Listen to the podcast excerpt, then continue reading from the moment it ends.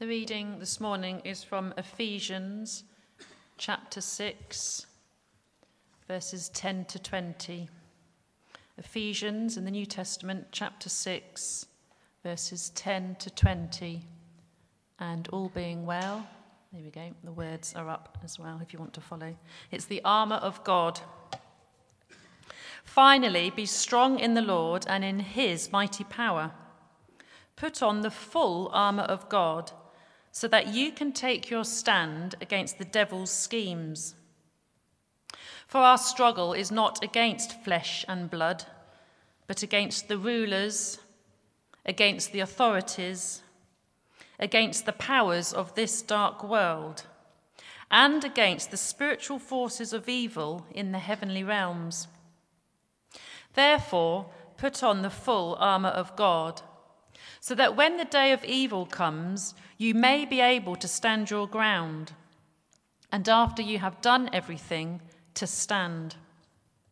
Stand firm then, with the belt of truth buckled around your waist, with the breastplate of righteousness in place, and with your feet fitted with the readiness that comes from the gospel of peace. In addition to all this, Take up the shield of faith, with which you can extinguish all the flaming arrows of the evil one. Take the helmet of salvation and the sword of the Spirit, which is the word of God. And pray in the Spirit on all occasions with all kinds of prayers and requests. With this in mind, be alert and always keep on praying for all the Lord's people. Pray also for me, that whenever I speak, words may be given me so that I will fearlessly make known the mystery of the gospel, for which I am an ambassador in chains. Pray that I may declare it fearlessly as I should. This is the word of the Lord. Thanks be to God.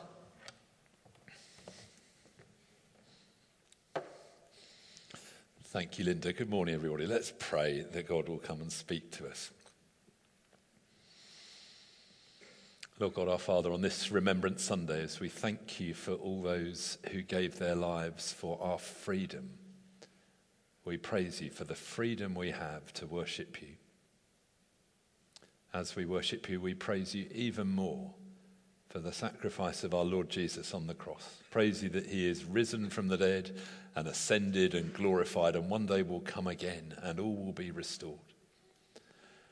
We pray as we think about the wider spiritual battle this morning that you would send your spirit, take what I've prepared and speak through it, breathe fresh life into the scriptures this morning, and speak to us, we pray. And we ask it in Jesus' name. Amen. Uh, I guess, in common with everybody else, I've been thinking quite a lot about the last hundred years since that first armistice at the end of the Great War in 1918. Uh, loads of people will remember different people in their families, folks who fought in those wars. Uh, there'll be uh, tragedies that are remembered. There will be amazing acts of rescue that are remembered. I've been thinking about my own two grandpas. One of them I didn't know, uh, my mum's dad was an army vet and died shortly after the Second World War uh, uh, abroad working with the army. I never knew him. My dad's dad, I did know he was a colonel in the army, he got an MC. Uh, but it's a miracle that I'm here and that our family are here at all. Uh, as a young man in the First World War, he was walking across a bridge he thought was safe. He saw a German helmet lying on the ground. He picked it up, looked at it, for some reason held it across his chest, and as he did, a bullet hit it, and he hit the ground pretty quickly. But I've been reflecting this week on the fact that if he hadn't been preserved, I wouldn't be here, my family wouldn't be here. Uh, all of us have different memories, and it's interesting in the way we're reflecting on the uh, Remembrance Sunday, Remembrance Day as a nation. When I was growing up, the focus was much more on the nations. The focus is much more on the individuals, the soldiers who served. I'm looking forward to seeing that film on BBC Two tonight of the old digital, grainy, black and white, jerky videos that have been digitally remastered by Peter Jackson of Lord of the Rings fame. I gather that the first 20 minutes is all black and white, and then it goes into smooth colour. And all the, they've had lip readers in to read the actual words of what was said. And uh, there's something, people who've seen it say this is profound, bringing to life something that seems to be ancient history to so many of us. Now, I'm not going to be preaching about warfare uh, or peace. I want to talk about this passage from Ephesians 6, which talks about the wider spiritual battle, the forces of evil that are around. This battle that we're all caught up in all the time. Of course, it's from the forces of evil that hatred and war and greed all come. But we don't need to be involved in a, an enormous great war to know what those forces of evil, the fight of good against bad, feels like. And we remember supremely that Jesus gave his life for our eternal freedom. And so it's right that we worship him and we set all our remembrance in that context. Uh, we've been looking through St. Paul's letter to the Ephesians. Uh, we looked at chapters 1 to 3 in the summer. We've been looking at chapters 4 to 6 this term. Uh, and I was very pleased when I saw that it would drop out, that we got to the end of Ephesians 6 on Remembrance Sunday, that we can, we're all thinking together uh, with the whole nation about remembrance. But this puts the wider context on it of this spiritual battle that is going on. I've got three points from, well, actually, as always, I've got hundreds of points, but three, three main headings. Uh, the first is that we are in a spiritual battle. Whether we like it or we not, we need to be aware of that. Reminded of that old poster uh, on the Second World War post, don't you know there's a war on, it would be said. People, people would say. We need to remind ourselves that there is a spiritual battle going on. We need to be aware of our enemy's tactics so we don't fall for them and we need to stand strong in the Lord and wear our armour. So, this is the passage from Ephesians 6. So, first of all, the fact that we are engaged in a spiritual battle that rages all around us. Uh, in the Second World War, historians uh, seem to be fairly united that a key moment in the Second World War was the D Day landings. Well, on that day itself were very fragile landings once the beachheads were established. After that, with hindsight, we can see that was decisive. Uh, it took another year or so before victory in Europe was declared and longer for Japan. But looking back, the decisive moment had happened, although there was an awful lot of warfare and battles and casualties still to come before the final VE Day. Now, in a similar sort of way, in the great spiritual context we're in, the decisive event has happened. When Jesus died on the cross and rose again, Sin was paid for, evil was defeated. Jesus took the full force of evil and he rose again. He has ascended. Uh, and one day he will return. But we live in between the cross and when he returns. And it's a bit like living in between D Day and VE Day. There's still an awful lot of warfare going on. There will be casualties still until the great day comes when Jesus returns and heaven and earth are fully restored and sin is no more, and there's no more suffering or crying or death or pain, and there is a glorious freedom for all eternity. St. Paul in the letter to the Ephesians is very clear that we live in that context of a spiritual battle and what's going on in the heavenly realms. Uh, so, just as uh, there is a an unseen reality going on uh, here. We can, there's things we, the physical world, we can see, hear, smell, touch, feel. Also, just in this building, there's a whole load of radio waves and television waves and internet things. And if we got our mobile phones out, we could see there's a signal and we could connect with that. We can't see it, but it's going on. In the same sort of way, there is a spiritual reality that courses all around us. The Lord Jesus is here, present by his Holy Spirit. We can't see him, but we know he's here. And in the world around, we are surrounded by the unseen spiritual realities in the heavenly realms. And throughout the letter to the Ephesians, Paul references these heavenly realms. So at the beginning, chapter 1, verse 3, he says, Praise be to the God and Father of our Lord Jesus Christ, who has blessed us in the heavenly realms with every spiritual blessing in Christ. Chapter 1, verses 19 and 20 he talks about God's incomparably great power for us who believe. That power is the same as the mighty strength he exerted when he raised Christ from the dead and seated him at his right hand in the heavenly realms. Chapter 2 and verse 6 says that God has raised us up with Christ, those who are Christians who've bowed the knee to Jesus as Lord. We've not only been forgiven and adopted into his family, we have been raised up with Christ and seated with him in the heavenly realms. Chapter 3 and verse 10 God's intent is that through the church, the manifold wisdom of God should be made known to the rulers and authorities in the heavenly realms. And in today's passage, chapter 6 uh, and verse 12, our struggle is not against flesh and blood. We don't fight against other people, but against the rulers, authorities, and powers of this dark world, against the spiritual forces of evil in the heavenly realms. Paul is very clear that there is this spiritual reality going on. In the spiritual, the heavenly realms, of course, God is there, infinite. But there is also the devil and the forces of evil who are finite, who are lesser, but who are still very significant, and we need to be aware of them. There's an old commentary on the letter to the Ephesians by a Chinese pastor called Watchman Nee, written in the middle of the last century. And the title of this commentary is Sit, Walk, Stand. And it sums up what we've got so far. The first three chapters of the letter to the Ephesians are all about how we are seated in the heavenly realms in Christ. We are forgiven, we're adopted into God's family, we are utterly secure in Christ. Nothing can separate us from his love. That is our position in Christ.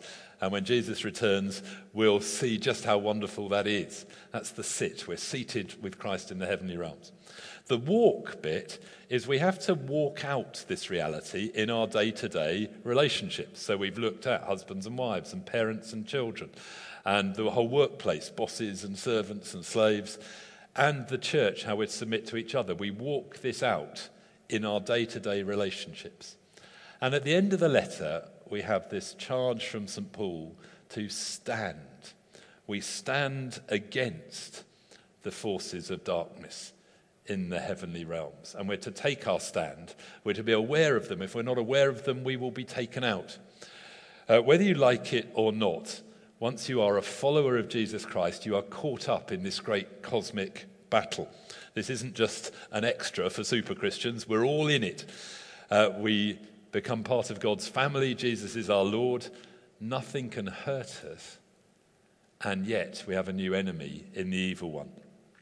Is God's plan to make a new society? Yes, it is. But then the devil will do all he can to destroy it. Has God, through Jesus Christ, broken down the walls of hostility that separate us from each other, the Jew and the Gentile especially? Yes, God has. Then the devil will do all he can to get those walls rebuilt and separate people off from each other. Does God intend his forgiven people to live in harmony and peace with each other? Yes, he does. But the powers of hell try to scatter seeds of discord. And when we take our eyes off the spiritual battle, then we start fighting against each other. And we're not meant to do that. There is a spiritual reality. So we need to pray for our eyes to be opened or to be reminded of what we know to be true. That's my prayer for our church today. That God would open our eyes to what is going on that we cannot see physically. Do you know the wonderful story from 2 Kings chapter 6 of Elisha's servant? Uh, fantastic story, good bedtime reading later if you don't know the story. I'll give you the highlights of it. It's about 3,000 years ago. The people of Israel are often attacked from Syria.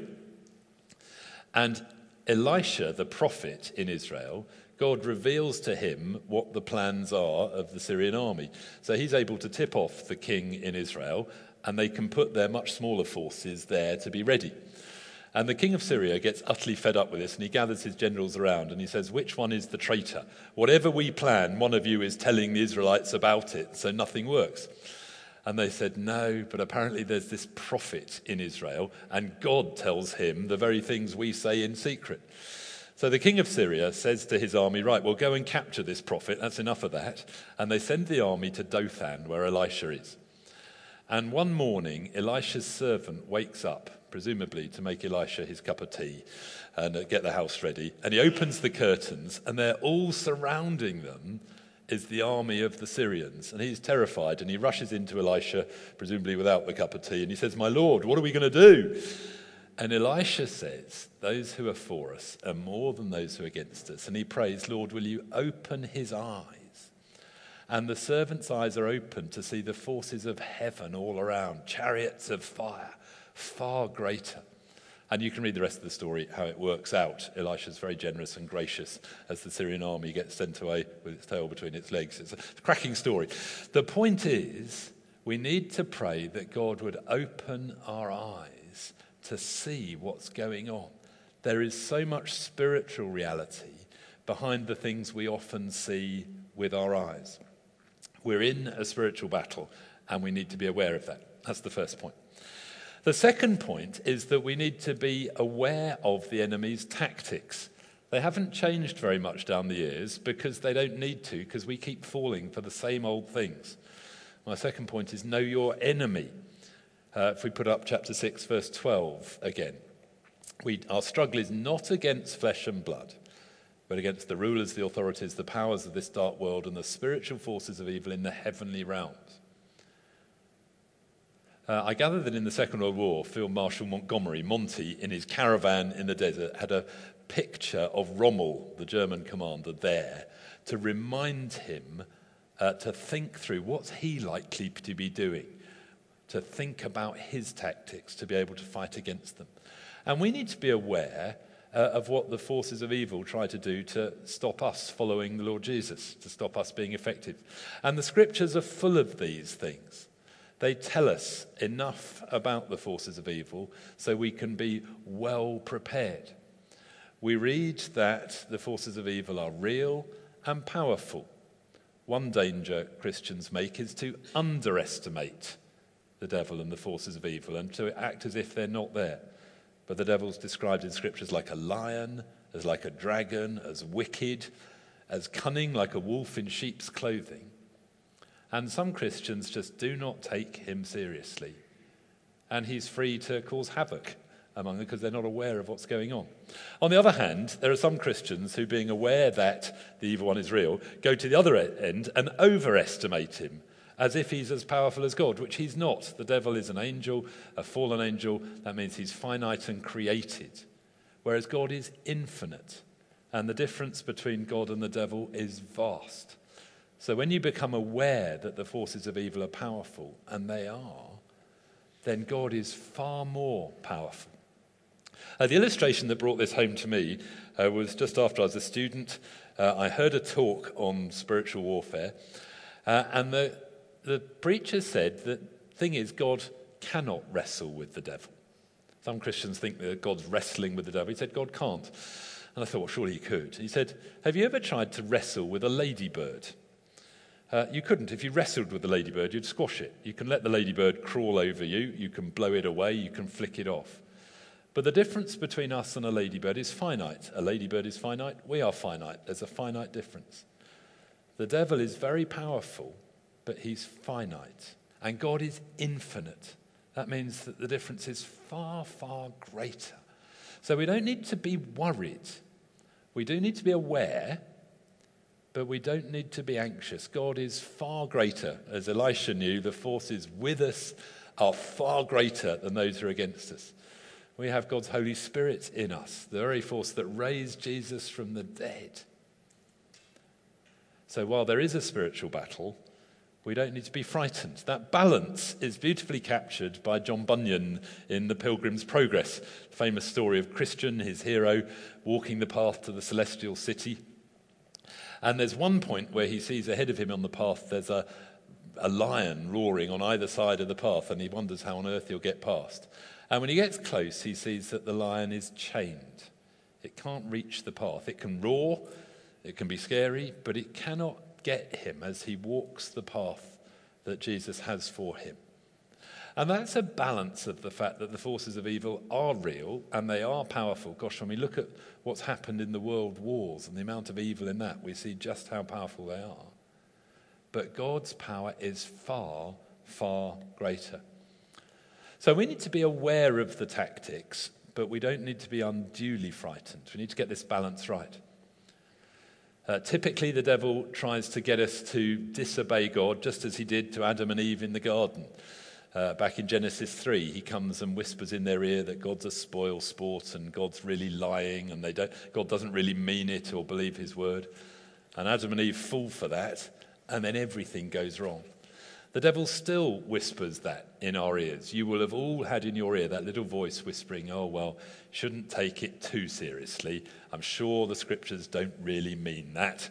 I'm sure God, God doesn't mean that, or God's a spoil sport, or if you follow him, it'll wreck your life, and if you follow him seriously, it'll really wreck your life. That is a lie. But so many believe it.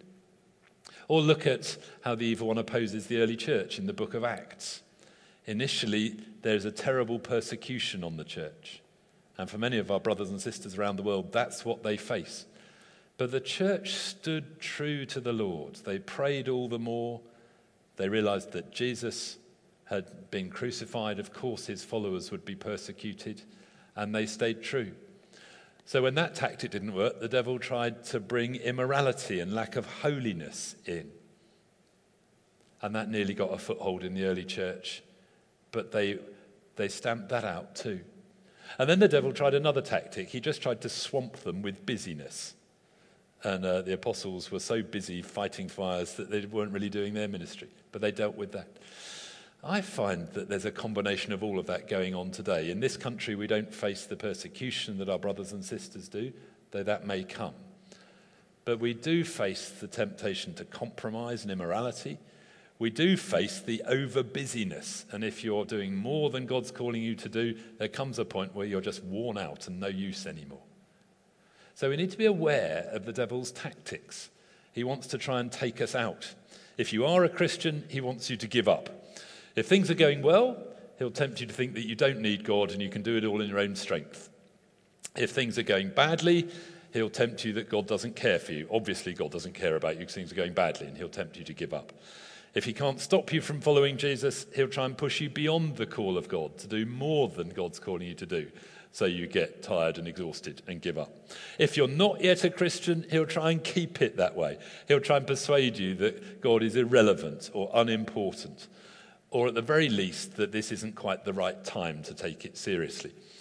Uh, do you know the. I don't know if you know C.S. Lewis's book, The Screwtape Letters very famous in generation gone by, really important reading for Christians. It's an imaginary book of letters from a senior devil to a junior devil, uh, giving advice as to how to stop people taking Jesus seriously. And while the language is written from 50 years ago or 60 years ago, there's so much truth in that, and it will open our eyes to what we might fall for. In a similar vein, uh, I sometimes tell a silly story. Imagine there are three junior devils setting their final exams before they're uh, unleashed uh, onto to stop humanity believing in God. And they have to have an oral exam.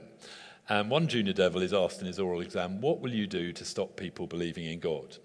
And he says, I'll tell them there is no God. And he gets an E grade, a low grade. He said, the senior devil says, You'll get some that way. There will be some atheists, but the vast majority of people, when they look at creation, will think this has got to come from somewhere. When they're up against it, the vast majority cry out in prayer and they sort of know there is a God. So you won't get many that way. Another junior devil comes in. Uh, how will you stop people turning to God? How will you stop them taking Jesus seriously? I will tell them that there's no hell and sin doesn't matter he gets a C grade. Much better. You get far more this way. It doesn't really matter how you live. Don't need to take sin too seriously. It'll all be fine for everybody in the end. That's a lie. But loads will fall for that, particularly in the Western church in our age. Uh, third junior devil comes in. How will you stop them taking God seriously? I'll tell them there's no hurry. Yes, this is all very important, but you can just put it off. Things are a bit busy at the moment. Just wait till you've finished your exams, or wait till you've got married, or wait till the children have grown up, or why don't you just wait till you've retired? It's very important, and you must give this time, but not yet. Just put it off. There are some here, I'm sure, God is calling to serve Him in particular ways, and you've heard that. Ah, yes, but not yet. We need to be aware of His tactics. Jesus is our Lord. He calls the shots. And the best we can be And the most effective we will be is in tune with where Jesus is leading. So we're in a battle. We need to be aware of our enemy. And thirdly, we need to be strong in the Lord. That means we need to wear the armor that God gives us. So verses 10 and 11 of Ephesians 6. Finally, be strong in the Lord and in his mighty power. Put on the full armor of God so you can take your stand against the devil's schemes. It's this typical balance in Scripture. We are to be strong, but it's in the Lord. We're not strong in our own strength, and it's not just sit back and let God do it all. You be strong, you wear his armor in the Lord. You get it like in Nehemiah rebuilding the walls. I prayed to God and I set a watch. Actually, you get it. Cromwell in our British history said to his troops, Pray to God and keep your powder dry. We do our bit, but we pray the whole way through it. Uh, we are to be strong in God's strength and wear all the armor. If we put up verse 11 again, have we got verse 11 there? Verse, there we are. Put on the full armor of God. And verse 13 have we got? Therefore, put on the full armor of God, so when the day of evil comes, you may be able to stand your ground. Uh, you don't put on most of the armor and leave a big, gaping, open area for the enemy to get at. Uh, in our colloquial language, we talk about an Achilles heel. We leave a, a soft spot. I don't know if you know the old Greek myth of where Achilles' heel came from. Achilles, in the Greek myth, was born to a goddess mother who took him by the ankle and dipped him in the river Styx. The river Styx was meant to have these magical properties to protect you so no weapon could get to you. But of course, she was holding him by the ankle when she dipped him in, so the ankle didn't have this magical property. And in the end, he was done in with a spear in his heel. That's where the Achilles heel story comes from. Okay, it's a myth, it's a fairy story. But the point it makes is important. We put on our full armor, we don't leave unguarded areas for the evil one. Now, here is St. Paul in prison in Rome, writing to the church in Ephesus, and guarding him day in, day out are Roman, Roman soldiers. There they are in their uniform. And he has a visual aid for our armour, and he goes through a Roman soldier's armour and what they wear, and uses that as a visual aid for our spiritual armour. Uh, so each of these really merits a sermon on their own, but we'll just spend a minute or so on each one. First of all, the belt of truth chapter 6, verse 14. Stand firm then with the belt of truth buckled round your waist. Now, this is the opposite of what we probably do after Sunday lunch. We eat a bit much, we loosen our belt off and sit back, and we're no use for any fight at all. This is the Roman soldiers would have this belt tightly round their waist, a bit like a, a weightlifter puts on that belt to give some strength to their core so they can stand and fight. What does that for us is truth. Both the Greek sense of truth, of those things that are objectively true, but also the Hebrew sense of truth, of those things which are trustworthy, that we can rely on. Supremely Jesus. Uh, St. Paul's church, if any church, will know that Jesus is the way, the truth, and the life, as it says in the bricks over my head, John 14, 6. Jesus is the truth. And united to him, we have, as it were, that we gird up our loins with the belt of truth. We need to know it. So read your scriptures, read Christian books, listen to good talks, get to know the truth. But not just academically, we need to know Jesus. We need to be in relationship with him and live the truth. Uh, the breastplate of righteousness in place, again, verse 14. Uh, righteousness is right with Godness. So when we're in right relationship with God, the evil one can't get us. Now we know Jesus died for our sins on the cross, we're forgiven. We need to be in right relationship with God, having received assurance of forgiveness, not letting things stack up that get in the way between us and God. We also need to be in right relationship with other people uh, as much as we can to make sure there's no unforgiveness between us and anybody else. If we do have those things, it allows some, a bit of an Achilles heel for the evil one to get at. We need our feet shod with the gospel boots. So the Roman soldier had these heavy sandals, not sort of flip flops or the things we wear on holiday, and not floppy wellies either. They were studded, thick boots well strapped on so they could march for miles and they could get a firm footing. And St. Paul says we get a firm footing with the readiness that comes from the gospel of peace. Are you ready to tell other people the good news about Jesus? Can you do that if someone asks you? If you don't know it clearly enough to tell others, your feet probably aren't shod with really firm boots. That's why we're taking some time in the church over this year to train each other up in how to share good news. We've thought about offering prayer. In 10 days' time, Tuesday, Wednesday, and Thursday night, we'll think about telling our story. Next, into January, February, we'll think about how we tell God's story. But the more we are able to tell others the good news of Jesus in an appropriate way, the better footing we get. Certainly, the more involved I am in helping others come to Christian faith, I find my faith grows and is firm and more stable. Uh, that, it's that gospel good news that gives, our, uh, gives us our boots, our feet. Uh, so we need to know it and be ready to share it. We need to take up the shield of faith. This is verse 16. In addition to all this, take up the shield of faith with which you can extinguish all the flaming arrows of the evil one. Now, a Roman shield was a sort of rectangular, oblong one. It was the Greeks and the Spartans who had the round ones.